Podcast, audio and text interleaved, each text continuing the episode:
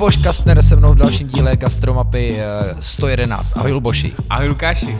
Luboš stojí, je spolumajitelem Červeného jelena ano. a dalších hospod, třeba i lékárny v Plzni. Stojí za nově vzniklým gastronomickým institutem a má toho za sebou vlastně docela dost gastronomii. Nicméně teď seš vyprofilovaný i jako gastronom, i jako někdo, kdo za gastronomii hrozně moc kope. Ano. Tak to vnímám. Já to taky tak vnímám. Ne, že by jsem se do té pozice sunul, ale prostě dějiny mě asi jako do tohohle vsunuli, takže se snažím aspoň odvádět tu práci pro gastro co nejlíp umím, no. No a jak tě do toho dějiny vsunuli? Jako třeba zrovna do toho, co děláš teď. A v tom si strašně moc vidět, že jo? Otevřeli jste Červenýho jelena, byl to obrovský hype, muselo to být strašně složitý. My tady teďka sedíme a slíbili jsme si, že si uděláme uh, aspoň pro vás, pro posluchače, takovou virtuální prohlídku, ale teďka tě hrozně vnímám právě jako někoho, kdo hrozně se snaží obrodit to, nejenom že gastronomii, ale především tu, tu, tu nálepku té gastronomie. Hele, ono to všechno vždycky má uh, původ v tom, kdo seš, jak jsi vychovaný, čím jsi prošel, kde jsi, uh, kde jsi pracoval. Já mám to štěstí, že se v gastronomii pohybuju v podstatě celý profesní život. A uh, ty poslední tři roky, co buduju hospody, tak eh, mě vždycky každý říkal, jako, ježiš, ty jsi blázen, ty jsi šel do toho gastra, vy se spálíte a to. Ne, ale já si žiju svůj sen a hrozně mě to baví. A je to neskutečné naplnění, protože vlastně obrozuješ právě ten obor, který je neskutečně krásný, ale má spoustu eh, neduhů, jo? Mm-hmm. nebo má spoustu problémů, má spoustu rizik a ty se snažíš jako na jednu stranu eh, přilákat nový lidi, snažíš se zlepšit image, reputaci, ale a, a, a to nejde bez toho, ani, jako kdyby se neangažoval. Kdyby jsem seděl na prdeli a nic nedělal, tak budu jako spolumajitel hospod. Jo. A to by mě jako asi nebavilo. Jo? Takže mě baví prostě, když v té krizi, která přišla, nik, nikdy nečekala, tak, eh, tak nikdo ji nečekal, tak, tak, tak najednou byla ta šance i jako najednou říct jako, hele, pomozte nám, pojďme s tím něco udělat a najednou jsem tu energii jako asi nemohl zadržet a ono se to skombinovalo s tím, že, že v, asi na, na správném místě ve správný moment seděli správní lidi a já jsem jenom pak asi využíval jenom to, co jsem se naučil. Jo? A vlastně e, se to všechno sešlo v tom, že sice jsme ve hrozných jako e, situaci, hmm. tak teďka se snažíme prostě dělat všechno pro to, aby jsme prostě za rok, za dva byli v lepší. Jo, a o ničem jiným to není. A pak je to jenom o práci, o ničem jiným. Takže ty dějiny jsou vlastně ten covid. Ty dějiny jsou covid. No 13. března minulý rok byl zásadní zlom. A pak jsme se sešli eh, s Apronem, vlastně eh, založil se Apron, nebo vzniknul Apron, pak jsem se sešel s Filipem eh, Reutem a s, s Filipem Seilerem a Jirkou ty Reutem. Jsi spojil, ty jsi spojil teďka svý dva. jo, ty dva. A, a povídali jsme si o tom, jak vůbec jako pracovat s gastronomí do budoucna. A tam vznikla právě ta myšlenka Českého gastronomického institutu, který nebude jenom odpovídat na ty aktuální dotazy, ale bude řešit rozvoj talentu v gastronomii, vzdělávání, takový ty těžké otázky a věci, které prostě ne, se nestanou jako za noc nebo, nebo přes den. Hmm. Tam prostě musíš opravdu k tomu jako vymyslet tu strategii nebo vůbec popsat, co chceš udělat, no a pak chodit na ministerstva, zapojit strašně, je to strašně moc práce a není to hospoda, ale je to gastronomie. A, a ta vize je opravdu pozvednout eh, českou gastronomii tak, aby se podnikatelům dobře podnikalo, lidem dobře pracovalo ale a hostům dobře jedlo. Prostě, aby si to každý užíval. To, co děláš ty s gastromapou, to je v podstatě, my to děláme podobně, ale vlastně jako z, profesní, z toho profesního břehu.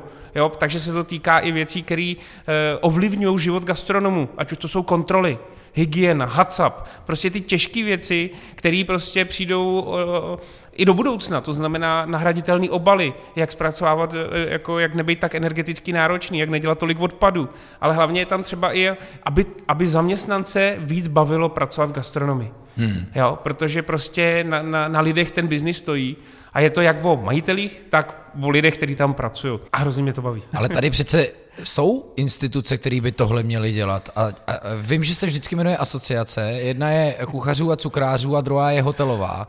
Vím, že se vždycky trošku prali, ale vlastně se mi nikdy, já jako host, protože já jsem spíš pořád host, i přesto, že už vás spoustu gastronomů znám, tak jsem pořád hlavně host, tak já mám pocit, že nikdo vlastně eh, jako neví, co vlastně tyhle instituce dělají, asociace dělají. Hele, eh, já myslím, že se eh, na mě eh, pan Stárek ani pan Kubec zlobit nebudou, když to přirovnám třeba k oboru, ke, k tradičním oborům, kde vzniklo něco nového. Jo, prostě taxi, tak, taxi služba byla vždycky taxi služba do, do té doby, než přišel Uber.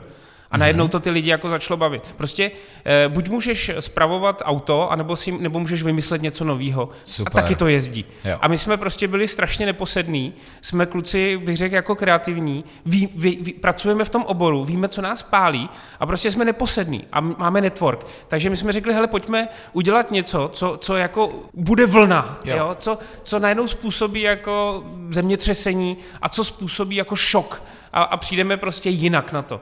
A to vyžaduje energii, to vyžaduje znalosti, to vyžaduje nějaký know-how a vytrvalost. A tu jsme měli a my jsme si v tom věřili.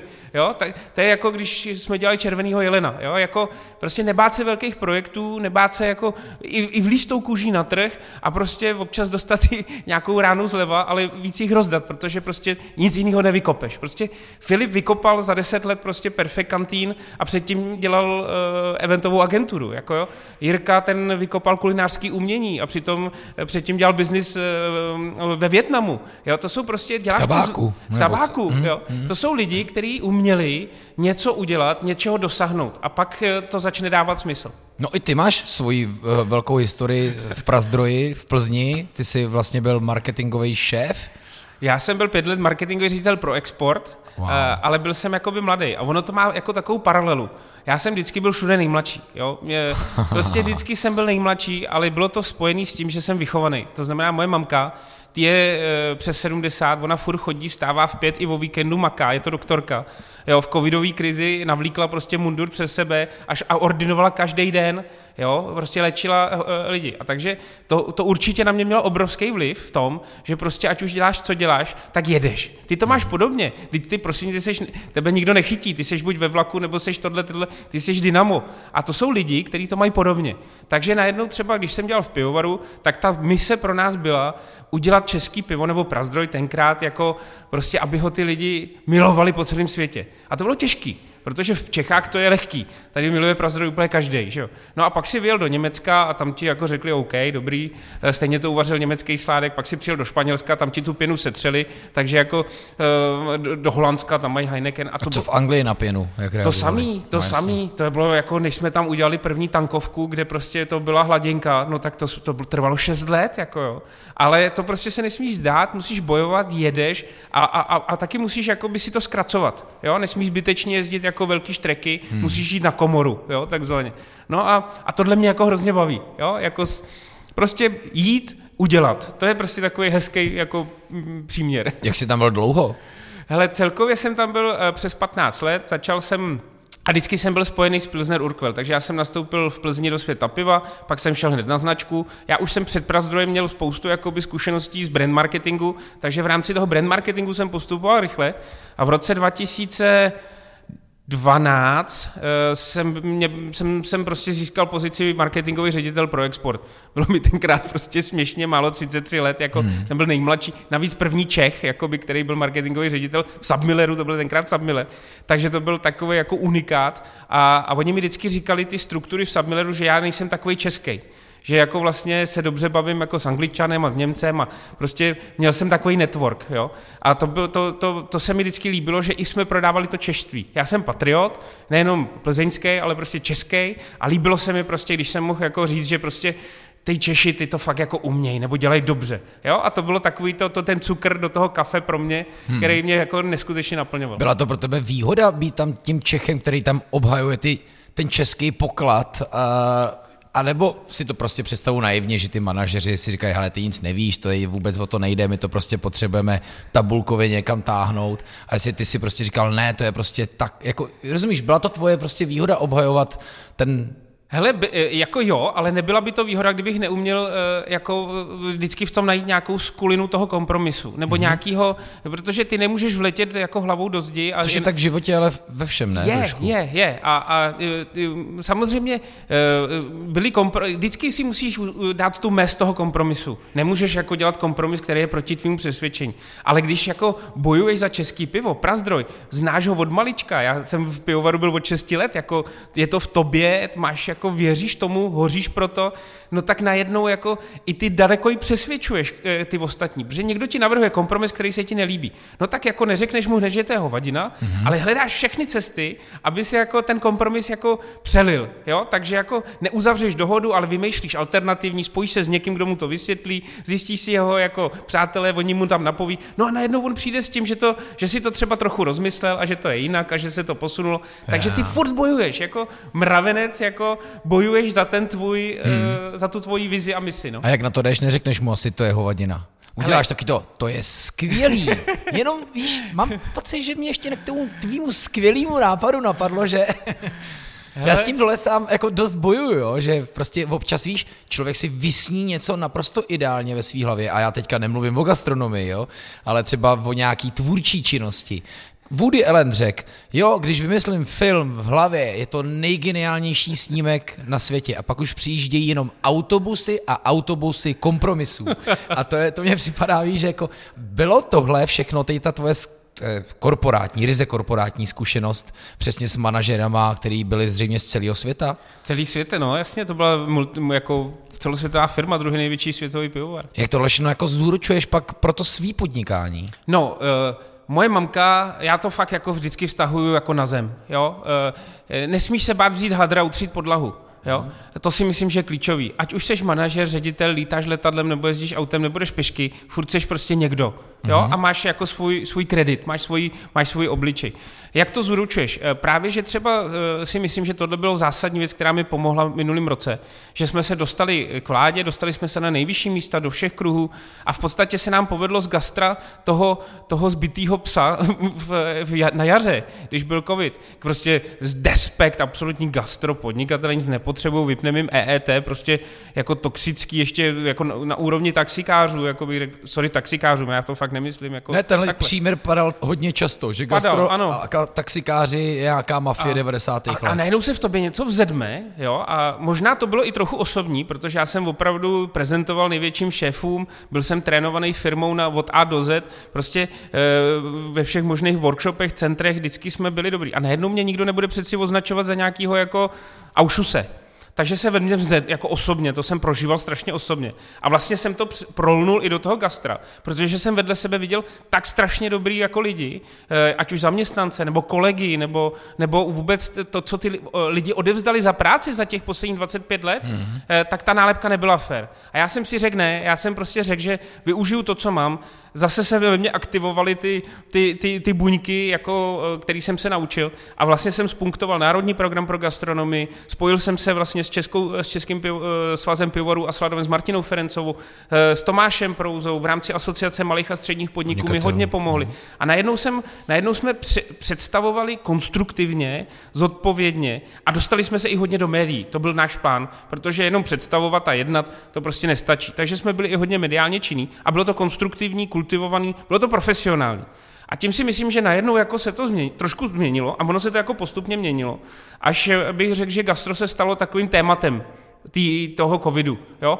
v lepším i horším. Jo? Pak přišel chcí Playpes, vždycky někdo vyfotil plnou zahrádku, vždycky byla někde nějaká party a tak dále, a tak dále. Ale já se snažím říkat, že většina gastronomů, prostě naprostá většina, naprostá většina hospodských už teďka jako nepřemýšlí o tom, jak to vojebat, jak to prostě znásilnit. To byla ta 90 věc, to, to chtěl vojebat úplně každý a to nebylo gastro, to bylo mm. stavebnictví, to, byl, to byly investice. To byla nálada prostě. Veď si vem finanční makléry, makle, makléře, jak lítají po trhu a podepisují ty, ty různé jako finanční plány, tak my gastronomové přeci nenecháme do sebe furt tepat, že jsme ten nejhorší odpad společnosti podnikatelský. Ale představme tu gastronomii jako kultivovanější obor, představme tu vizi a řekněme, jak se k ní dostat. Jo? A pak prostě buď, buď vezmeme tu většinu toho trhu sebou, mm-hmm. anebo ne. A to tak je. Když, když vezmeš, jako nemůžeme čekat, že se to samo jako nějak, nějak rozvine. My prostě musíme říct, kde je ten standard, kde ho vidíme a jako lídři k tomu prostě aspirovat.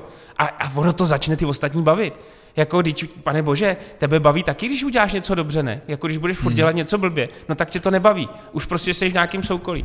A vy jste sem vlastně tu vládu i několikrát dostali. To, myslím, že dvakrát se to povedlo, Tak ne? a dostaneme sem ještě po třetí, protože přijdou v květnu, bude znova Horeka 112, Lenka Vohradníková to bude znova pořádat, takže zase tady budeme s nima sedět. Ono to Mhm. vypadá jako reklama na Jelen, mně, mně to je úplně ukradený, ale prostě už je to tak, jo, že tady máme... pak Aja Šilerová to párkrát i zmínila. My jsme tam seděli v tom, taková ta velká restaurace. Ale, ale to, to, to fakt je putna, to je jenom, že tady máme místo, ale to je fakt takový, my musíme prostě jako je přetlačit, protože oni mají tu moc, mají, jsou v médiích, prostě oni řídí Jo, a my jo. se musíme jenom jako v ringu prostě nevzdat. Hele, a povedlo se s tím něco, protože já jsem tady na té... Uh, tak byla to tiskovka, byla to vlastně tiskovka, že jo? Nebo bylo to bylo setkání s vládou. Setkání, tiskovka, ano. Ale tak já samozřejmě tam uh, ministr Havlíček zase najel, on má vždycky to kulometný tempo a teď vysvětluje a vysvětluje a jak je to vlastně jako, že se dělá to maximum. A my jsme tomu konec konců věnovali díl a konec konců to taky bylo z pivovaru, z pivovaru Kytín a nevím, jestli ty si tehdy zaznamenal jejich ale sakra sdílený post a nebyl to Oni dokonce byli... nic hejtovýho, jo? Bylo to naopak velmi věcný, pojmenovaný, tohle bylo slíbeno, tohle ne, nepřišlo, tady na to jsme nestratili nárok, tím, že nám vlastně Vokínko jelo docela dobře a proč tomu tak je a bylo to skvěle vyspecifikovaný, mělo to nádherný ohlasy. My jsme i eh, majiteli Kytína vzali vlastně, do Kytína chodí mimochodem minister Havlíček jako na pivo, takže oni se znají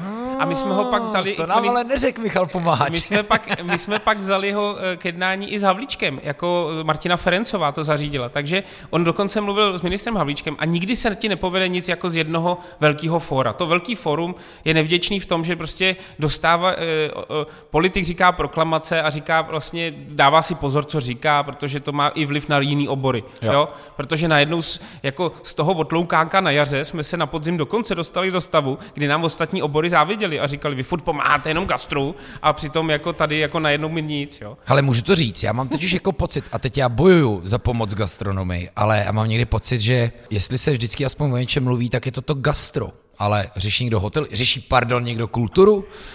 Tak, A, a teď to vidíš, jako, no a to je právě třeba problém. by mohl být dobrý ministr kultury. No, Stane se to za deset dnů? To je jako masakr. Ale jak ta kultura je jako vždycky na tom konci něco, co si prostě přihodíme jako smradlavý brambor a, a, a že jako vždycky, protože vždycky si řekneš, tyjo, tak kdo je dneska tak jako v hajzlu, no tyjo, ty restaurace, to gastro trpí, že se to aspoň komunikuje. Ono trpí, to je pravda.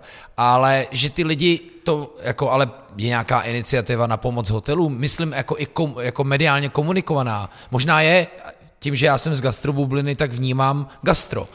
Ale tak tam je strašně činný eh, Václav Stárek, asociace Jo. hotelů. Ono to je víc hotelů než restaurací, on mě za to jako si nebude mít moc rád, ale já to tak říkám a říkám Ano. to na rovinu a říkám to i jemu. Ano. Takže my chceme být čistě gastro, ale k té kultuře. Ono to je fakt jako podobná situace. Jo. Vem si, že my jsme seděli v březnu minulý rok a najednou byla asociace hotelů a pak bylo A restaurací, mm-hmm. ale nic jiného.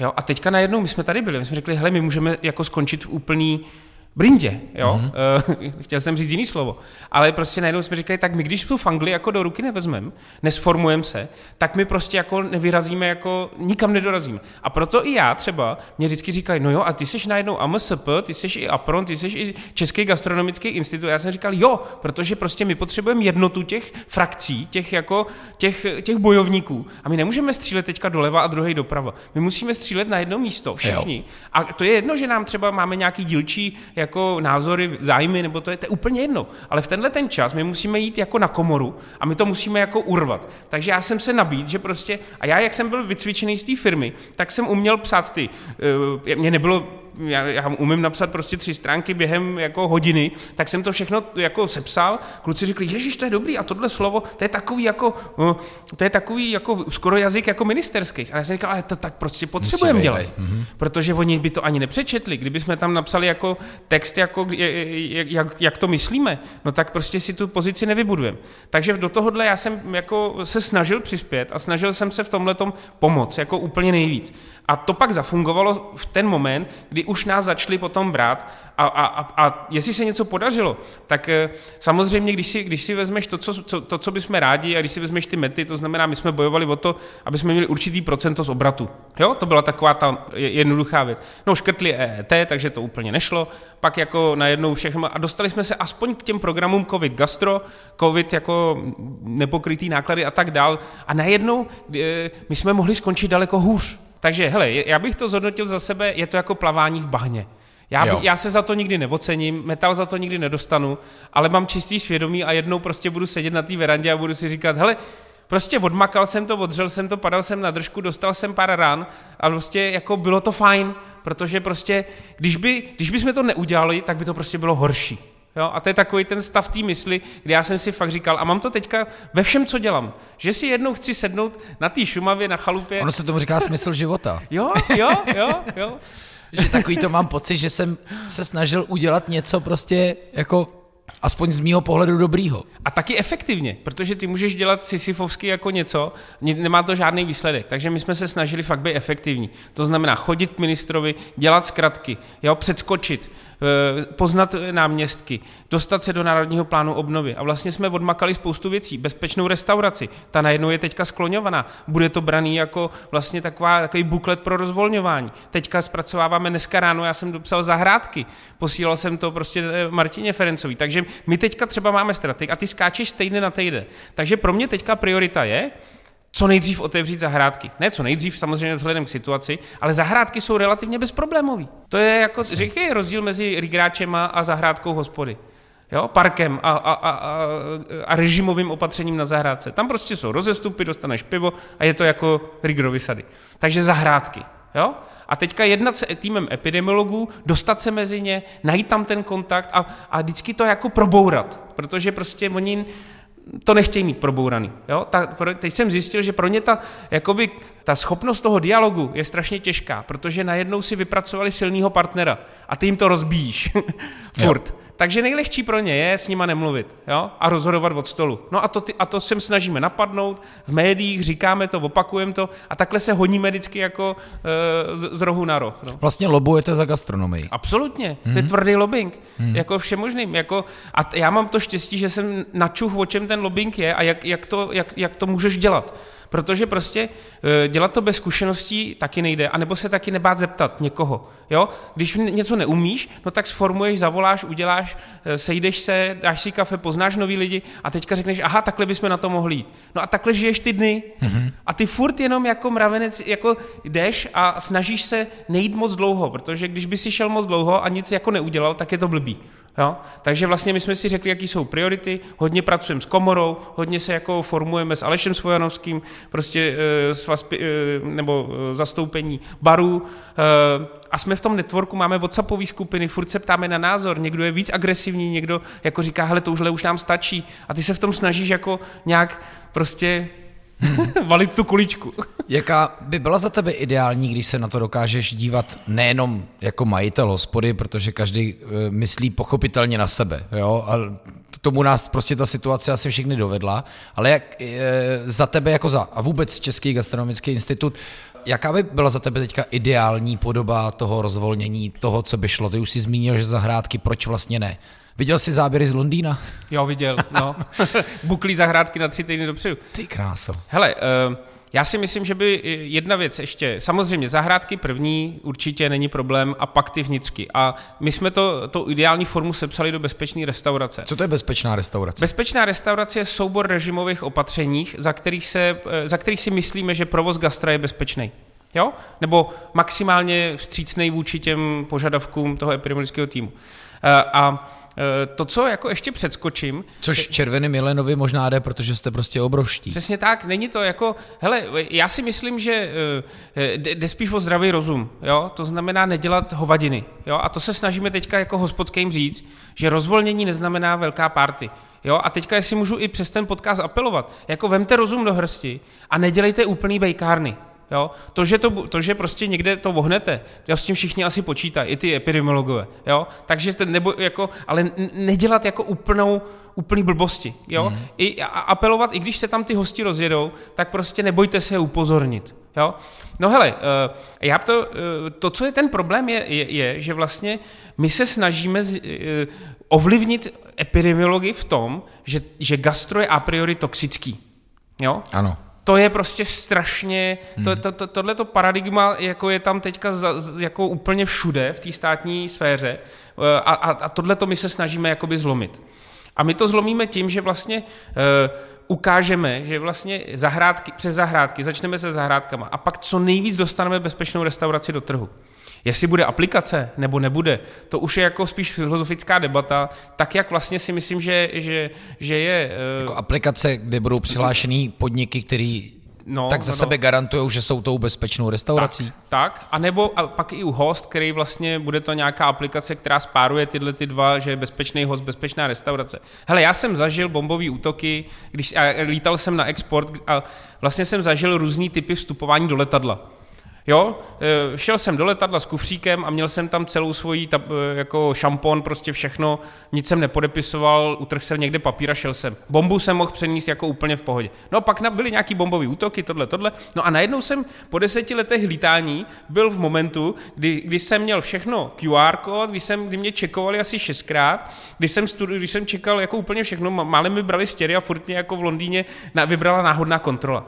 A tohle to eh, je bohužel asi něco, co nás čeká. Jo? A, a, a my, to, my máme dvě, dvě, dvě možnosti. Buď to akceptovat, Uh, to nezna, akceptovat neznamená to jenom slepě přijmout, musíme to komentovat a udělat jakoby smysluplný, a nebo se smířit s tím, že už ten svět není takový, jaký byl. Jo? že prostě jako vypadnout z toho, jo? nedělat ty hospody. Já počítám s tím, že prostě najednou už je nová realita. Jo? A my musíme se prostě nějakým způsobem domluvit na tom, jak ty hospody připravit na tu novou realitu. Protože zrovna hospodský je ten, který rozhodně nechce nic změnit. Jo? Mm. A já taky ne. Ale vím, že to prostě najednou ten host se mění. Jo? Jako, e, mladí lidi jsou daleko, jako najednou vnímají třeba tu novou realitu. Oni jsou daleko víc vnímavější vůči odpadu, vůči, vůči virům, vůči jako těm hrozbám, které jsou. Jo? Jo, já mám taky pocit někdy, že na mladých lidech, a myslím tím opravdu jako třeba středoškolácích, no. Vidím, že jako přijetí těchto pořádků je někdy méně problematický, ano. než prostě pro nás, co jsme si prostě zvykli na nějaký jistý život, a, a, a furt říkáme, ať se to vrátí do normálu. Hele, Což, co se může vrátit Moje do normálu? mamka, její přes 70 a a před pěti lety koupila virtuální realitu na to, aby rozpoznávala prostě e, vznik karcinomu v mozku. Wow. A je to ušařka. Jo, ale pak máš ušaře, který furt vyšetřují se špachtlí a s tím a, a, považuji, a je to jako super a nikdy by nic neměnili. Já to vnímám jako prostě pokrok, který prostě fakt jako nezastavíš. Jako hmm. já chci jezdit s autem na benzín, protože mám rád projíždět ty zatáčky jako pod plynem. Ty ale oni fakt přijdou ty elektrické auta a bude to jako jiný, jo. Takže když si tohle to srovnáš, tak prostě uh, zjistíš, že vlastně se musíš adaptovat. A vždycky, jo, i v té hmm. Ty letadla byly dobrý příměr. To já jsem si někdy říkal, hele, teď přece to byly, že jo, ty teroristický atentáty, no, prostě se to zpřísnilo, byl to, jako je to voser, štve nás to, je tam fronta, stojíme tam, ale už jsme si tak na to prostě zvykli. Jo? Protože taková je prostě věc. Ve chvíli, kdyby jsme seděli v letadle, kde je terorista, no tak nás to asi sere víc. Jako. No. Jo, ale prostě, uh, no někdy já mám pocit, že zrovna ta naše nálada, ale možná se prostě na to dívám, a sakra, já nejsem rozhodně skeptický typ, ale víš, někdy mám pocit, že za nás hrozně moc slyším takový to, jaký covid pas, přece, teď, uh, jo, že prostě nám někdo zase bere, nevím, svobodu, národní identitu, já nevím, co všechno, ale že, že se na to naše, že my jsme si zvykli na to dívat hrozně, jako že nás pořád někdo omezuje. Já vím, že nás někdo omezuje, ale jako ale... není pořád lepší být aspoň teda částečně omezovaný, ale aspoň něco u toho jako zažít, než vůbec nic? Hele, jo, přesně tak. A je to jako paralela, jako když, když vyšly iPhony. Jo? Máš mm-hmm. early adopters, máš jakoby ty, kteří to přijmou první, pak jsou followers a pak je většina. A já to vnímám, protože jsem dělal marketing, tak to je vždycky u každé novinky. Jo, prostě nejdřív si to, já přeci nebudu mít iPhone, mě tenhle stačí, jo. No hele, šup, pět let a mají všichni iPhone.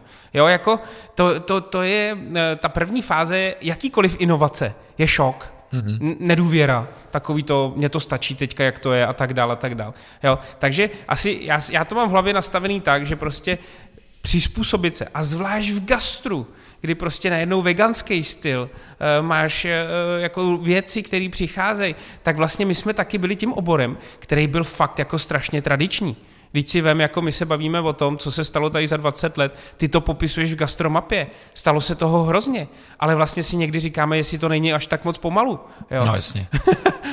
Takže já o tom přemýšlím možná trošku filozoficky, možná o tom jakoby, tak to jakoby rozjímám, hmm. ale vlastně tohle to je ten můj jako m, mm, takový vzadu v mozku ten boj za gastro. Jako prostě ubránit jakoby to, co, čím jsme prostě, čím, čím jsme krásný a vlastně nenechat jakoby se ovlivnit něčím, co je negativní, ale vlastně modernizovat nás hmm. taky. Jo, posunout nás. Já když se dívám na storička mých kamarádů, kteří jsou teďka někde v zahraničí a ukazují závěry z restaurací, kde prostě stojí, vyčkají, prostě dostanou instruktáž, uh, rouška na sobě, než se prostě pustí do jídla, ale jsou tam, jsou prostě v restauraci Přesně a jim tak. dobře a akceptují to tam, protože jsou prostě v zahraničí, kde jsou prostě pravidla, sakra velká pokuta a já ti řeknu příklad z leta. A, a byl to září, myslím, a, nebo kdy to bylo. Byla taková ta velká debata při krajských volbách.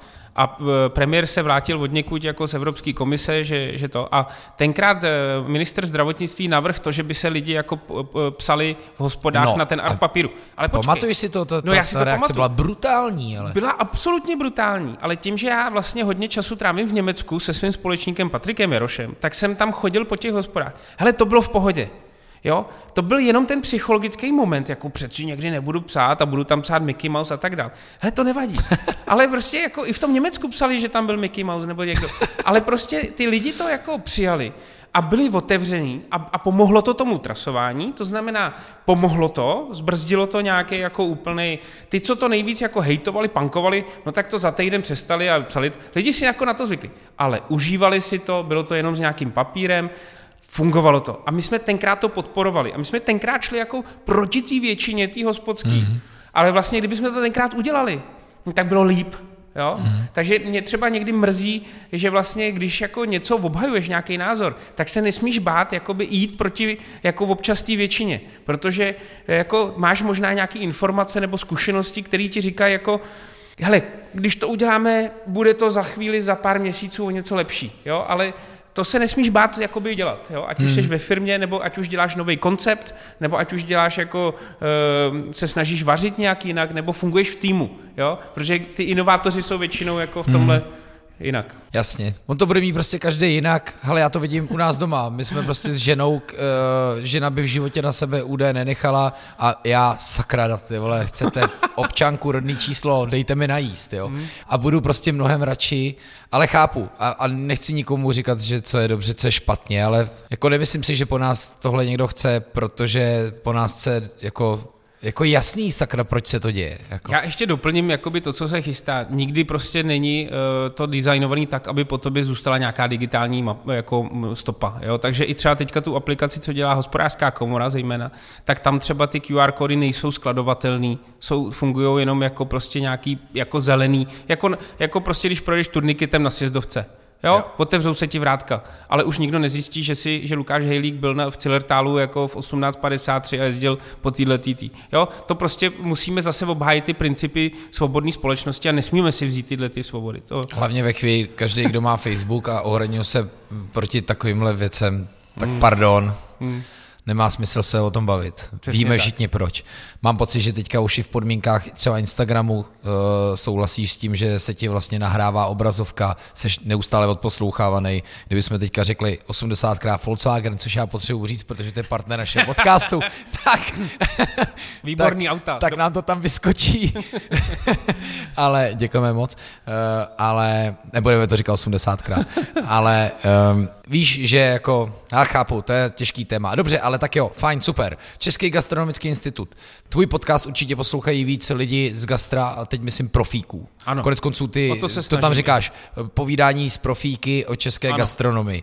Tak nás zase hodně poslouchají hosti a, a nadšenci pro ty věci. A věřím, že i inovace, protože jako sakra na druhou stranu říkáme si, že jsme konzervativní, určitě jsme, ale taky je tady důkaz, že zrovna gastronomie se v posledních pěti letech u nás hodně posunula. A, a, a od spodu minulý, uh, jeden z našich minulých dílů je etapa, prostě bistro, který žije z nějakého nadšení, z nějaký lásky. Máš někdy pocit, že si tam ty lidi šlehli nějakou spirituální drogu, že tam prostě všichni chodí pracovat ne protože dělají v gastru, ale protože to je prostě úplně jako energetický hnízdo pozitivity. A teď myslím ty dobrý pozitivity. Petra s Gabčou příští týden, ale je pouštím. Tak si to, jako to bylo, nám se z toho stalo, nebo pro mě to najednou bylo nosný téma, protože těsně předtím jsme se prostě bavili zase jako se starou školou a skeptikama, který dělají svoji práci bezvadně, ale prostě jako byl to najednou prostě jako bych řekl, a nechci prostě říct generační, no jako ono to fakt bylo generační. Hele, to si narazil vlastně téma eh, nebo platformu, která je pro mě jako naprosto zásadní. Jo, protože eh, jednak, jak já jsem vždycky byl mladý a byl jsem jako... Mm, to, vždycky nejmladší. Vždycky nejmladší. Tak já, se, já mám obrovský, jako chci strašně podporovat talenty, rozvoj, mladí lidi. A eh, pro nás i v Českém gastronomickém institutu, my jsme eh, tu platformu máme jednak pro profíky, eh, takže tam máme, my, my vlastně řešíme ty témata okolo takzvaných kulatých stolů, takže vlastně řešíme těžký témata, pak řešíme vzdělávání, řešíme digitalizaci v gastru a pak řešíme, pak máme platformu pro foodies jako nebo foodology, prostě pro lidi, kteří mají zájem o gastronomii. A my jsme strašně šťastní, že jsi ambasadorem této platformy. No a pro nás to je fakt jako důležitý, protože ten, kdo hejbe s tím rozvojem, tak to jsou přesně ty mladí lidi, pak se, e, i Petr s Gabčou z etapy, ale i lidi, kteří vlastně Instagramujou, posouvají, vaří doma, zkoušejí, networkujou, ovlivňují, chodí, navštěvují, ochutnávají. A tohle my chceme e, moderovat. A moderovat to, ať už třeba, můj sen je udělat třeba hackathon, jakoby na inovace v gastru nebo, mm-hmm. nebo dělat webinář na to, jak, jak, jak naučit eh, eh, marketingově líp komunikovat hospody. Nebo eh, s Benem Kristovájem, který je další eh, ambasador eh, gastronomického institutu, tak se bavíme o tom, jak dostat víc trend, ne jako eh, kitkovej, ale jako zdravý výživy do menu rest, českých restaurací.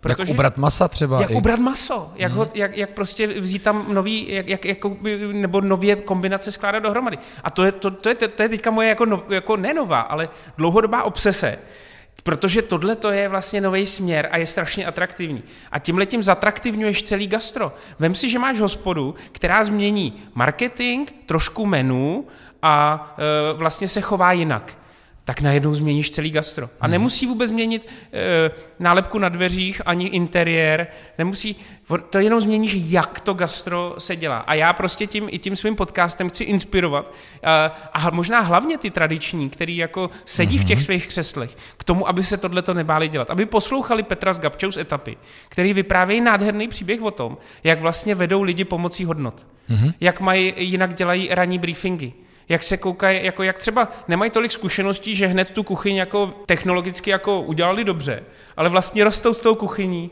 rostou s těma hostama, jak třeba dělají jako frontový management. Virtuální frontu. Virtu...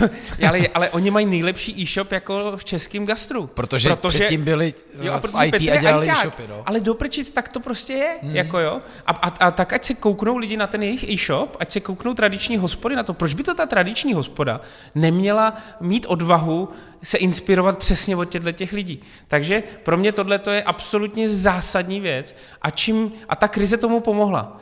Takže já třeba se snažím i o to, jak udělat jakoby aplikaci, řeknu to možná víc technicky, jak udělat takový gastronomický ERP. ERP je prostě e, skladový systém, prostě aby si mohl řídit hospodu z mobilu technologicky. Protože já mám know-how na to, jak řídit hospodu, víme, jak se to dělá, prostě udělat to, aby prostě člověk, který... Ale takové služby už taky vznikají, ne? No, Vím, že Myton se o něco podobného snaží. Máš pokladní systémy, jo. to je fajn. Pokladní systém ti nezaručí to, že prostě dobře řídíš sklad, že prostě máš přehled o provozních financích a je to jako, to, to, protože to pak tyhle ty detaily ti dělá jako čurbes v tom managementu té hospody. Mm-hmm. Jo?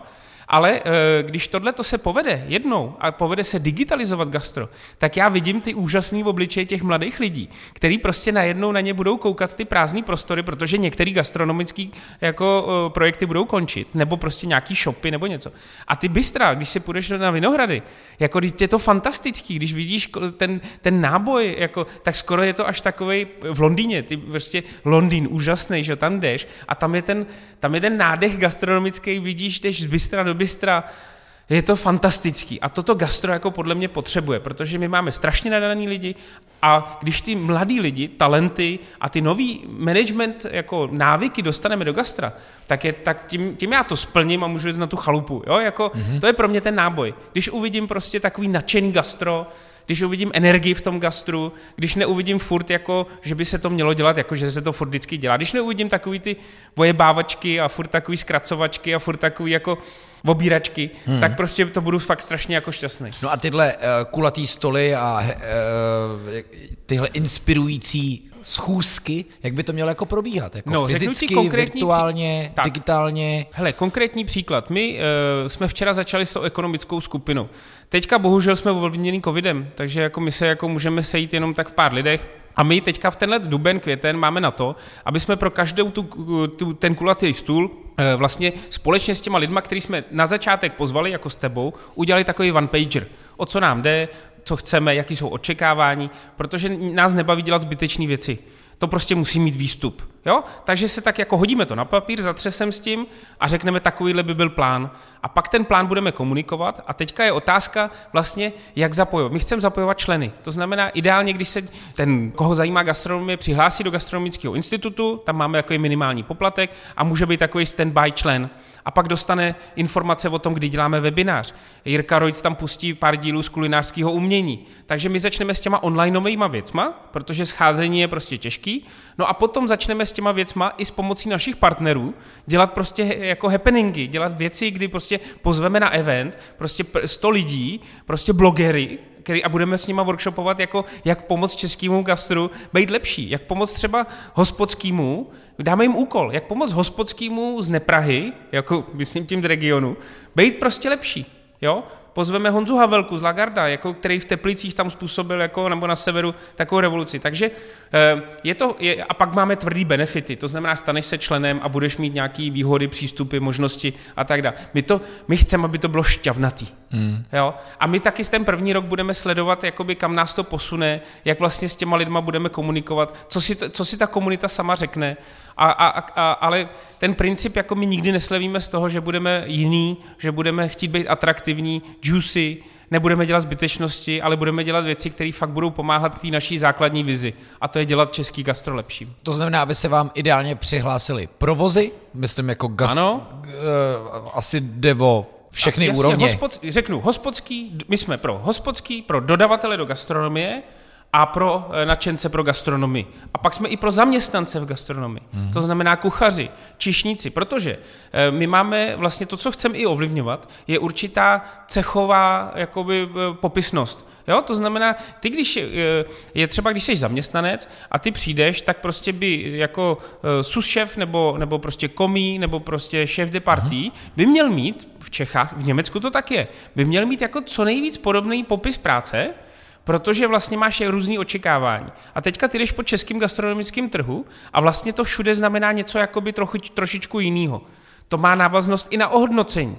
Jo? Protože to všude jinde jako děláš různé činnosti. Třeba u provozních, já, to byl, kdy, my když jsme šli do gastronomie s hospodskou, tak najednou jsme dělali výběrový řízení na, na, na provozní. Hele, nikdo nedělal tu samou práci. Všichni dělali jako trochu něco jiného. Takže vlastně pozice provozního manažera jako nebyla vlastně nikde napsaná. Takže jo? jako víc ohraničit tu eh, jednotlivou eh, profesi v té gastronomii. Taky, je jeden z těch, jeden z těch jako... Protože Ale zase lepší, ať se lidi učí všechno. Vždycky to máš i třeba navazbený, uh, je určitě, jako a když přichází nový talenty, když přichází třeba člověk, který jako s gastrem nemá moc zkušeností, tak my to nechceme jako hraničit, my mu chceme dát spíš jako návody. Protože prostě, když si přečteš, jak máš udělat koncept, co, co je WhatsApp, co, jaký musíš mít razítka na to, abys otevřel hospodu, tak tohle my chceme pro členy vlastně na, ty, na ten web dát. Hmm. Takže vlastně v Americe máš třeba uh, restaurantowner.com, a tam máš všechny manuály, prostě, který si můžeš stáhnout. A je to pro americký trh. Takže my chceme gastronomický institut mít vyloženě jako know-how centrum pro to, když chci v gastru podnikat lépe. Jo. Jedna z těch věcí. Jo? A pak tam chceme mít třeba job descriptiony jako, nebo popisy pracovních pozic pro hospodský. Protože prostě vy, vyhodíš inzerát, tak my ti tady nabízíme, co všechno dělá šéf de. Jo. A nebo komi, a nebo něco, a nebo jo, i trošku nazývat to, jo, nebo kuchař, jako fajn, kuchař, dobrý, ale pak je to tohle. Trošku pomáhat tomu Jo, to trhu. máš pravdu, že vždycky uh, se člověk podívá na nějaký profil a teď první post, co vidí, je přijmeme kuchaře na HPP.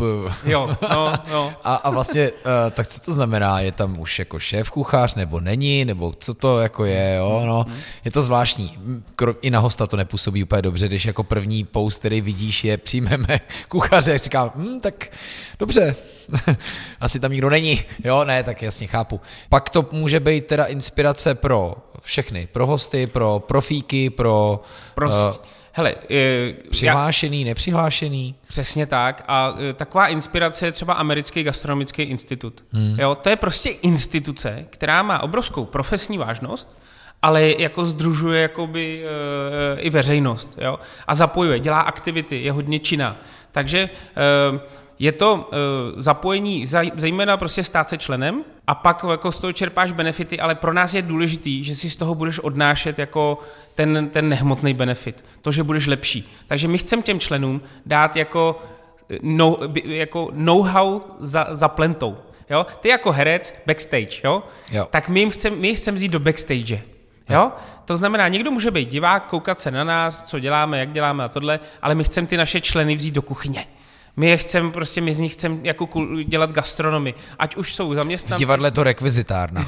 rekvizitárna. A už se nebylo hodně dlouho. Takže tohle to je vize, všechno najdete, nebo najdou e, lidi na našich hmm. stránkách v, tom, v té úvodní verzi. E, makáme, nám to prostě, nás to strašně baví, partneři nám hodně pomáhají, pomáhají, pomáháš nám i ty, že, že vlastně to dáváme ve známost a ta, ta vize je jakoby jasná, ale čeká nás samozřejmě strašně práce. Jo? Ale, No to jo, no. ale, ale jak se to bude nabalovat, tak nám už lidi píšou, dodavatelé, chtějí nám pomáhat. A vlastně my třeba to, co chceme udělat jako nejdřív, tak je vlastně zpracovat tohle gastronomický know-how a dát to těm členům jako ve známost. To znamená, co znamená, když jako řeknu vývoj konceptu. Jo? A Jo. protože to znamená, že nezačínáš s designem. Nejčastější chyba je, že přijde prostě někdo, kdo... Máš pravdu, tohle je za mě Jo. jedna z no, nejdůležitějších to, věcí. to je kla- ale klasická chyba. Jo? Já bych to udělal takhle. Ne, myslím uh, koncept. Jo, koncept, jo? Prostě začneš z menu, co vaříš. Protože to menu a co chceš vařit, ti ovlivňuje úplně všechno. Ono ti v podstatě, když, to, když si zafixuješ menu, tak si tak existuje kalkulačka na to, jaký, jak máš mít velký zázemí. Protože prostě na kila zjistíš, kolik potřebuješ skladovacího prostoru a teda a teda a takhle se ti to staví jako pyramida. A tohle my chceme jakoby ukázat a prostě poskládat, protože prostě čím líp to ty lidi budou dělat, no tak tím se nám všem bude jako líp podnikat. Jo? A, a, a ten výsledný efekt je, že pak vláda si nebude říkat, jako, že to jsou ty toxický eh, jako mm, obírači a, a ojebávači, ale že to je jako doprčit trošičku jako profesionální obor, kde prostě, který je na základě nějakých regulí. Jo? Ale to se stane samozřejmě až časem. Ale předpokládám, že tu šanci vidíš, jinak byste No jasně, ne, já mám horizont ve všem pět let, jako uh, prostě a, a, a tohle, uh, nebo takhle. To je tvoje pětiletka. Let, jo, druhé, prvních pět let a bylo by dobrý, bych věděl, co chci za deset let, jo. Takže a jít si zatím, jo, a my zatím jdeme a, a vidím, že se to může naplnit a věřím tomu na 100%. A kdo si teda myslí, že skončí? Furt se jako, od začátku se furt komunikuje, kolik teda vlastně skončí hospod. A... To, tohle se prokáže až během roku dvou, skončila čtvrtina, jo, 75%. Už určitě jo, jo. Jo, já mám teďka čerstvý data i od data servisu ze včerejška a teďka nastane taková druhá fáze. Jo, protože uh, hodně z nich jsou vyšťavený, hodně z nich vlastně přemýšlí, ale, hoď, ale vlastně jsou připravený otevřít. Strašně bude záležet na tom teďka, co se stane. Ono se otevře, bude takový, jako, jako lidi se nahrnou, něco se vydělá a tak dále, a tak dále. Ale pak přijde druhá fáze, protože my budeme muset zdražit, a to podstatně. Přijde, kdy stát nemá peníze, bude honit DPH, zvyšovat DPH, takže se zdraží po druhý. To znamená, já očekávám jako drastický cenový šoky v gastronomii, který a teďka bude záležet, jak se jako s tím každý, kdo bude vyrovnávat. Praha tato absorbuje, protože tady má kupní sílu a rychle se budou ty jako následovat. Jo, prostě eh, a lídrem je Ambi, jo, takže jako co udělá Ambi, tak všichni jako budou plus minus jakoby tam směřovat, cenově možná trochu. Každý, nebo ty lídři, ne, s- nebudu jmenovat Ambi. A teďka bude záležet jakoby v těch regionech na těch lídrech, jo, co budou dělat, jak budou dělat a, a, a pak z toho kolečka, když, když budeš drahej a gastro bude drahý, mm-hmm. tak najednou začnou ty lidi hodně sledovat poměr cena, výkon, služba, e, prostředí a začnou to hodnotit. A najednou si to v sobě budou arbitrovat. Takže já očekávám, že vypadnou z trhu takový ty koncepty, který, který nejsou vyprofilovaný dobře. Jo? Mm-hmm. Zůstanou ty, který jsou cenově orientovaný, to taky vždycky. Prostě bráník s primusem za každý krize prostě jsou nejvíc kupovaný piva. Ale pak zůstane prostě prazdroj, lepší piva, a ty piva, které mají nějaký, jako, nebo i Budvar, jako bych jmenoval, i další prostě, ty piva, které mají nějaké, jako, nějakou emoční hodnotu. Ale vlastně ty, který se šrotovala ta krize jako 2.8, tak to byl Gambáč, staráč, prostě ty, kteří seděli uprostřed a byli piva, piva pro každý den a nebyli vyprofilovaní. A já čekám takovouhle analogii jako uh, i v gastru. Jo? Takže proto bije na poplach všem. Který... Dívej se na Česko přes pivo. to je Nebo můžeš jít jinou, jo, jo. jinou kategorii. Ale vlastně já si myslím, že ty, kteří nemají úplně ten pro, pro, svůj profil a, a tvář a, a službu dotaženou, tak ty teďka musí strašně zabrat. A, a protože ty jsou v tom největším ohrožení. Jo? No jasně, a navíc zrovna tahle posrání doba jim přesně ukazuje nějaký vztah s hostama. Jestli hmm. si je hosti váže, jestli je nějak aspoň podporujou, jestli za ně kopou, nebo ne. Vem si třeba v gastru celkem častý majitel má továrnu a udělá si hospodu jo, a řídí mu to tam manažer. Jo? A ty Velmi v této krizi zrovna nešajnili. Jo? Řešili jsme, toto by byl ideální host, Tomáš jo. Blabla, který vede uh, hotely uh, na Valachách a měli jsme s tím, já jsem se tady ptal, říkám, proč vlastně ty bohatý lidi furt chodí do té jako hospody? Prej, no, protože velmi často jsou s manželkou na večeři a řeknou si, ale tak to bychom taky vlastně mohli mít takovou restauraci. Hmm ale nejsou připravení v ní být a, a nebo nad takový lidi, aby to prostě mělo ten směr. A ta krize je možná trošku jako vykopla z toho, jo? Jako poznáš, když vlastně tu hospodu řídí někdo s elánem, drivem, to teďka poznali ty lidi v té no. krizi. Jejda. A, a, to je, a to může být malinký bistro, eh, rohový bistro, anebo hospoda, nebo restaurace, nebo velký, velký hráč, jo? A, a, ale takový ty, ty co jako eh, ne, se, se úplně jako nebojovali o život, tak ty si myslím, že jsou jako úplně nejvíc ohrožený. A třeba mají dost kapitálu, nebo to nějak přešli. Ale že jo? Jo, ale... Myslíš, že ten, kdo měl rok zavřeno, že to bude mít prostě těžký se vrátit, ne? Bude to těžké. Já chápu, ono to třeba jo? nedává logiku, jo? Ono se to nedá hodit do pytle, něco jiného je prostě turistická restaurace na malé straně, něco jiného je přesně karlínský bistro, ale ale musí to mít jako mega těžký. Já si myslím, že jo. Já si myslím, že to, to je ten nejvohroženější segment, který jako e, možná tu krizi přežil i, i, dejme tomu, lehce. Jo? Protože já ti třeba řeknu, my s hospodskou jsme vletěli do gastra před třema rokama a pro nás ty tři roky byly teda set sakramensky těžký. Plavali jsme v bahně, ošlehaný jsme, udělali jsme spoustu chyb, odřený, zrakvený jako úplně. Takže já to řeknu blbě, ale nás ta krize vlastně vůbec v ničem jako nepřekvapila. My jsme vlastně jeli furt stejně, mm-hmm. protože jsme byli v tom bojovným eh, jako ninjovským módu překvapila ty, kteří už byli třeba 20 let už toho jako benefitovali, chtěli, chtěli si užívat, chtěli jako jít na dovolenou baráky, no a to si viděli, jak to bylo nekomfortní já zase budu muset do práce, zase to budu muset trošku jako se vrátit, jo. A pak to překvapilo ty, kteří vlastně žili lehce, jo, to znamená, měli nějakého donátora, sponzora, nebo měli nějaký jiný druh biznisu a tam to bylo takový, no uvidíme, co udělají ty ostatní, trošku se posnažíme, možná to okýnkou otevřem, ale vlastně tak jako uvidíme. Takže já si myslím, že ta budoucnost jako nahrává těm, který, který vlastně si vytvořili náskok v té krizi tím bojem. Ať už jsi malý, miniaturní, velký, ale prostě, že jsi se dostal do toho módu jako úplně... Jsme tu pro vás. Jsme tu pro vás a bojujeme a jdem a, a drtíme to, jo. A to je jedno, že, že, že nemáme na chleba, ale jako prostě, jo, nějak to urvem, jo. Ta, ta mentalita je podle mě strašně důležitá. Strašně důležitá prostě ukázat, že to ten člověk opravdu chce dělat. O tom je podnikání. No, je, to, je to bizár, že jo? Tak já teďka vypouštím ven knížku, kde je 555 podniků a samozřejmě že jsem se zaměřil taky na to, jestli jako takhle bojujou, protože ono na tom, a nedá se to asi říct obecně, ale ukazují, že to prostě chtějí dál dělat. Jo? Hmm. Ono samozřejmě může přijít cokoliv, přijde pátá vlna a možná bude i celá knížka v hajzlu, protože prostě pak, ale no, no uvidíme, no, to, to, je, to je strašně složitý, ale jako dost jsem se na tohle díval. Byl to pro mě jako důležitý aspekt vidět uh, a cítit od nich nějaký jako kontext. Já hmm. třeba, já to řeknu i takhle, boj znamená třeba i, i odhadnout svý vlastní síly.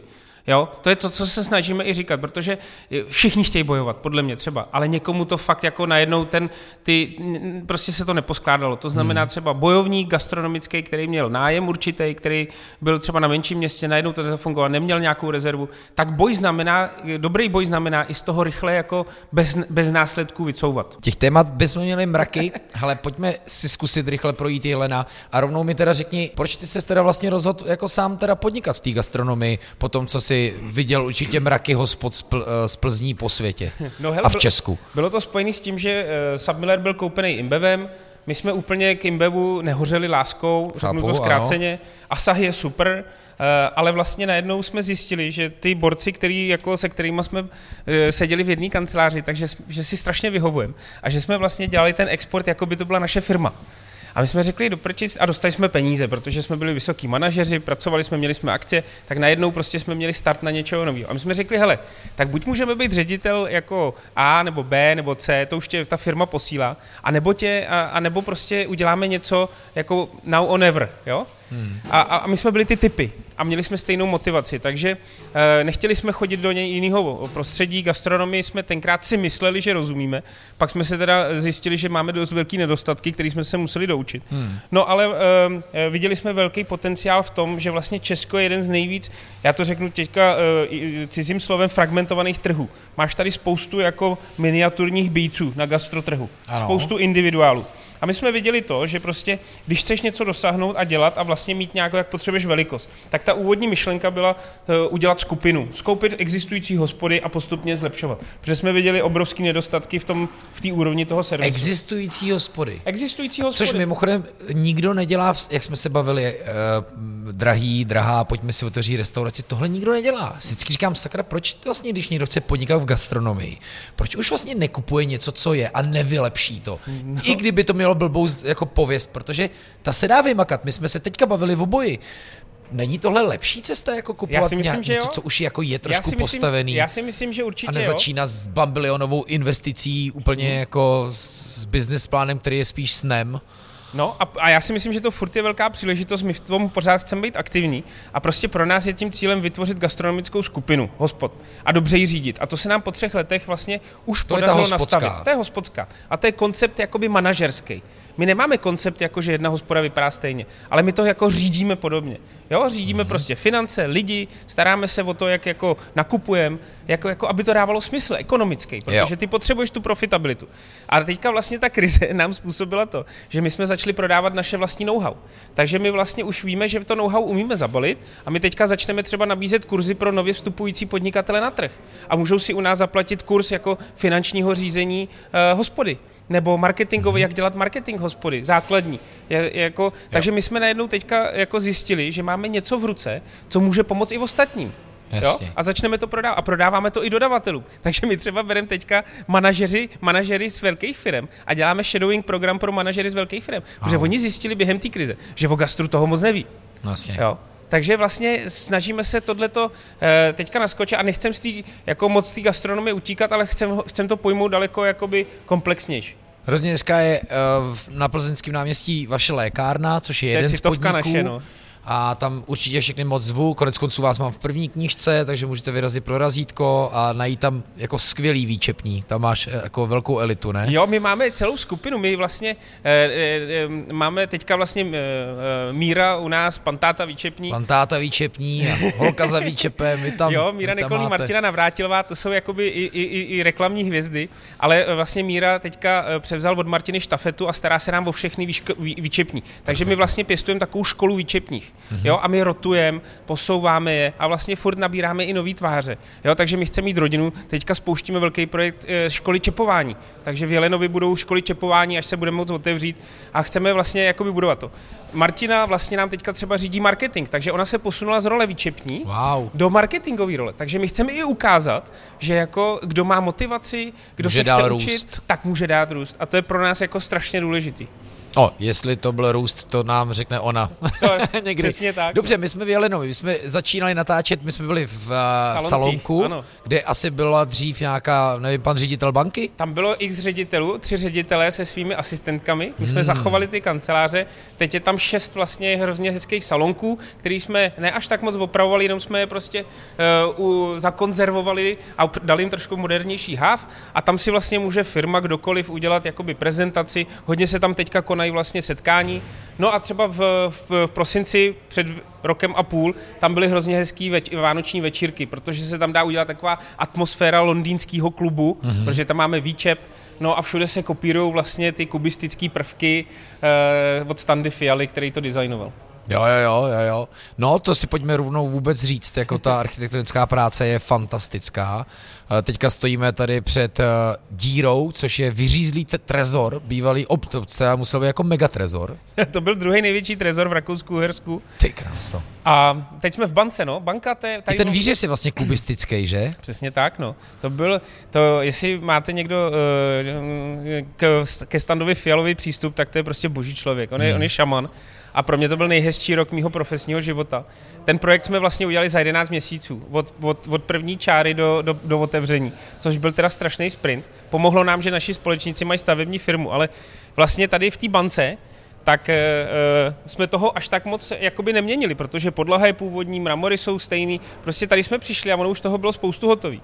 Ale vlastně ta díra je součást toho konceptu, mm-hmm. protože my ten prostor máme tak velký a, a, a ty patra jdou do toho trezoru pod, pod náma, že vlastně ten úvodní cíl byl naprosto jako e, důležitý koncepční smýšlení, protože my jsme potřebovali jednak e, zrychlit cestu e, hostů dolů e, z ty mm-hmm. banky, první věc, takže to je funkční věc. Druhá věc, my jsme potřebovali tu, tu energii energii té hospody ukotvit doprostřed. Protože vlastně ten úvodní koncept jelena byl, že z každého místa si toho jelena musíš užít. Musíš jo. vidět jako... Ahoj Máro. a musíš vlastně z každého místa vidět uh, a být zapojený do rytmu té hospody. Musíš cítit ten vibe, ten, ten, ten beat, musíš jako, protože jinak ti to nebude fungovat. Jo, my, jako proč by člověk měl chodit dolů do sklepa nebo někam do trezoru? Ty, ty, ty mu musíš dát myšlenku. Jo, musí se vlastně všude těšit. Musí se těšit. A vlastně ta Když díra, je teďka tady v přízemí, což to je možná největší asi prostor, že jo, nevím, pro kolik nejvíc, sedících hostů. 370 ty sedících. Krávo. já vím, že já mám trošku pocit, že totiž, že to mělo otevírat Together, který tady má ano, CEO ano, a, a cukráře Skálu a měl to být šporkovský pivovar. Ano, šporkovský a už vím, že mi tehdy říkali, hele víš, to bude největší pro 800 hostů hospoda a pak se to couvli a pak najednou přišlo tohle. A pak konec konců teďka kolem nás prošel Marek Fichtner, který my si prostě, jsme mu vůbec nevěnovali pozornost, ale prostě tvůj velký šéf kuchař, který tehdy opouštěl Augustín. A už mi to tehdy říkal, víš, já jsem teďka dostal takovou nabídku a hrozně do toho chci jít, pro mě to bude jako hrozná výzva, změna. A pak se to tak jako ohlásil, že do toho jdete vy a wow, to, takže... No a to byl tak jako zajímavý moment, jo, protože najednou vzniklo po České republice takový, ty, ty blázni z Plzně jako jdou dělat jako největší českou hospodu. Můžeme dolů? Jo, jo, určitě. Ale tohle, no a, no a jak jsi to... cítil? Promiň, já se na to musím dostat, ti vezmu niť, ale jak jsi cítil, jako jak se na to ty prožáci dívají? Hele, samozřejmě eh, mělo to ten klasický průběh, jako fáze šoku, pak úsměvu nebo výsměchu, a pak, když se to blížilo čím dál tím blíž otevření, tak to bylo takový šimrání a když jsme otevřeli, tak jako jsem teprve zacítil jako respekt. Jo? Um, a, a, a, a s tím se musíš smířit, s tím do toho musíš jít, nesmí tě to vykolejit a musíš si jakoby furt uh, do toho jakoby zabrat. Protože my jsme do té doby vlastně hráli takovou Bčkovou ligu v Plzni. Jo, měli jsme lékárnu, to bylo fajn, ale to byly ve směs takový oproti Jelenovi malý mm, provozy. No a teďka vlastně vědeš jako do centra Prahy atomovou gastronomickou ponorkou, jo, a najednou jako vyhodíš fangly do prostřed Prahy. Mm. A to mhm. je i psychologický moment, protože ta Praha byla ve směs rozdělena. Jo, tady se všichni gastronomové znali, byli tady Ambi, bylo tady Together, že jo, byl tady uh, Waldhaus, pan Waldhauser, prostě byli tady jako starý, mladý, moderní i, i, i nemoderní. No a najednou jsem vletí jako... Uh, Někdo s největší hospodou. jako, Protože vy jste asi jedna z největších. My jsme největší, největší no, restaurace. Největší. Flekové tam jsou taky, jako samozřejmě jsou velký, ale vlastně tady tím jakoby pojetím a vším a projektem, tak vlastně to je to. No a pak vlastně první takový bylo, jako že hele, ty kluci mají asi nějak dost peněz a chtějí to utratit v gastru, jo, protože to je takový vždycky takový jako toto. Ne, ne, ne, tenhle ten prostor my jsme od začátku absolutně poutali jako do, do, do Excelu. Takže vlastně my, jsme, my bychom se do toho nepustili, kdybychom to neměli jako uh, provozně, finančně, koncepčně jako podchycený To jsou zase ty korporátní zkušenosti. Jo, jo, ale my jsme vlastně to brali jako takovej, takovej jako absolutně eh, projekt pro to, aby jsme, aby jsme nastavili jako gastronomický uvažování a profesionální jakoby tvorbu konceptu. Jo, protože, ta pro, protože to, že tady to nějak vypadá, to je jedna část. Jenomže ono je daleko důležitější, co máš jakoby v tom Excelu, jak to pojmeš, jak to provozuješ, a, a, a aby, ti to, aby ti to všechno páslo. Hmm. Takže třeba my jsme jako na tom, eh, na tom designu nebo na tom vzezření, tak tam jsme netrávili moc času.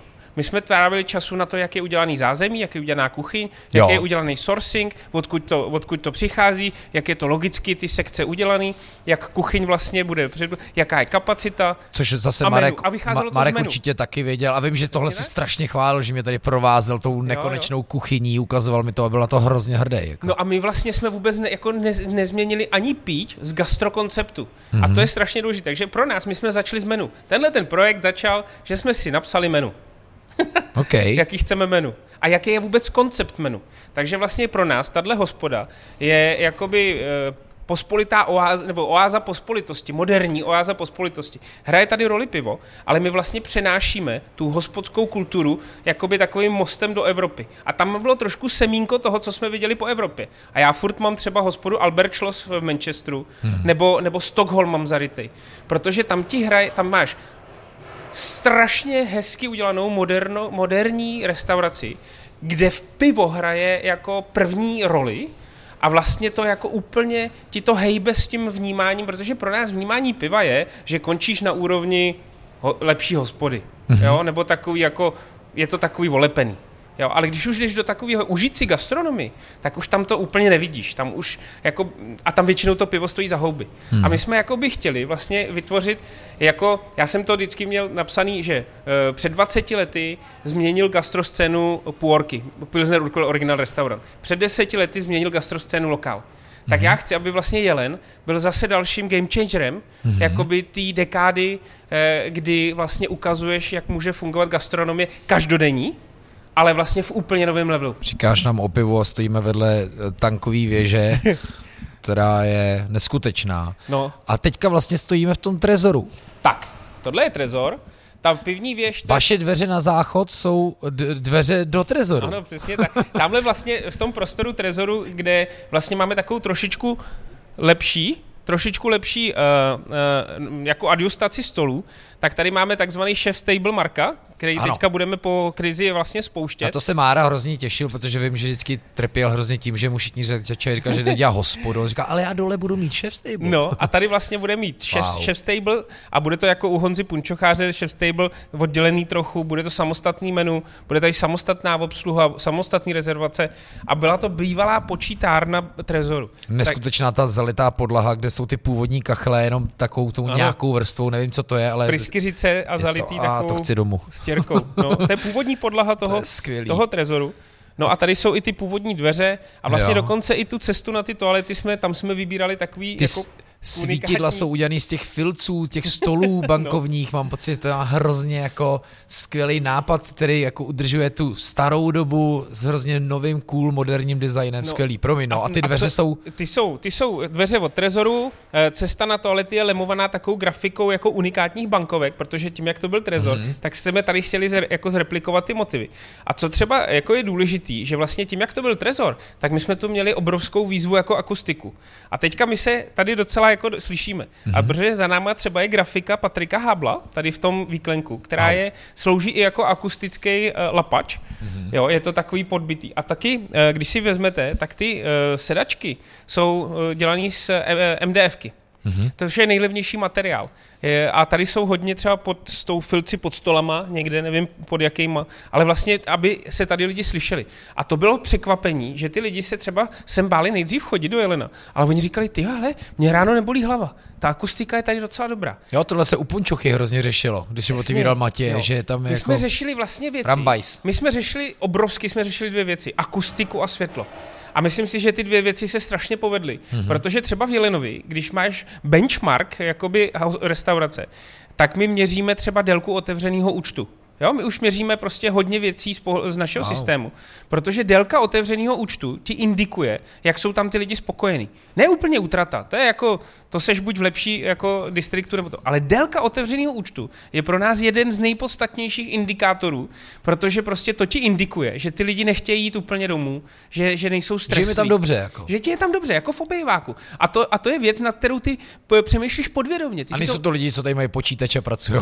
No. Jasně, chápu. Jo, a, a, a, a to nás hrozně jako mile překvapilo a vlastně je to hrozně hezký indikátor. Takže my jsme třeba na začátku měli samozřejmě problémy s obsluhou, měli jsme pár masakroidních Jo, večerů. jo, vy jste měli šílenou no, otevíračku, prostě že? fuck upy, jako hrozný. Ale my, ale my jsme se tím vůbec nenechali odradit. Uh, samozřejmě jsme udělali chybu, že jsme možná třeba si něco nedochytali. Ale my jsme věděli, my jsme tomu strašně věřili a vlastně po roce, když bych řekl jakoby léto nebo prostě ten nabíhající podzim, tak vlastně už jsme schopní tu restauraci úplně v pohodě pojmout, provozovat hej, úplně suprovým jako tempem, večerem, eh, bez, bych řekl, jako mm. mega chyb nebo nějakých mega, mega věcí. Samozřejmě jsme největší, takže v tom množství eh, ti občas něco ujede, ale eh, neskutečně mi to dělá radost to, že to vlastně od začátku to přemýšlení po tvorbu toho konceptu, že nám to jako vyšlo, že nám to vyšlo v tom, že to je jako smysluplný, provoz, provozně schopný projekt. Jo, pro, a profesionální. A to je pro nás jakoby důležitý. Že vlastně e, e, můžeš i předat nějaký know-how tady. Můžeš vlastně jakoby říct, proč je tady občas něco takového dělaný. Že můžeš jako, že to nikoho ne, ne, jako, um, nikomu neukazuješ, jako jak by se to mělo, ale vlastně říkáš, že takhle to by mohlo být jako správně. 25. května roku 2020 jsem tady byl jako na otevření restaurací, kdy si mohlo sedět uvnitř. Aha. Byl jsem tady na Svíčkový se svým synem Vojtou a dneska ráno jsem mu říkal, víš kam jdu natáčet? Do Červeného jelena. A on říkal, tam jsme měli Svíčkovou, tam si mi ten knedlík, protože v něm bylo to zelený, tak jsi mi to překryl omáčkou a bylo to skvělý. A říkám, Vojto, nevím, jestli to letos vyjde 25. května. Bylo by to fajn. Spíš 31. Díky za to info. A půjdeme sem zase, slíbili jsme si to dneska ráno, že sem zase půjdeme třeba na tu svíci. Vážení, děkujeme moc, že jste nás poslouchali, to byl Luboš Kastner, se kterým bychom se asi bavili ještě hodně dlouho, a proč si to třeba nikdy nezopakovat.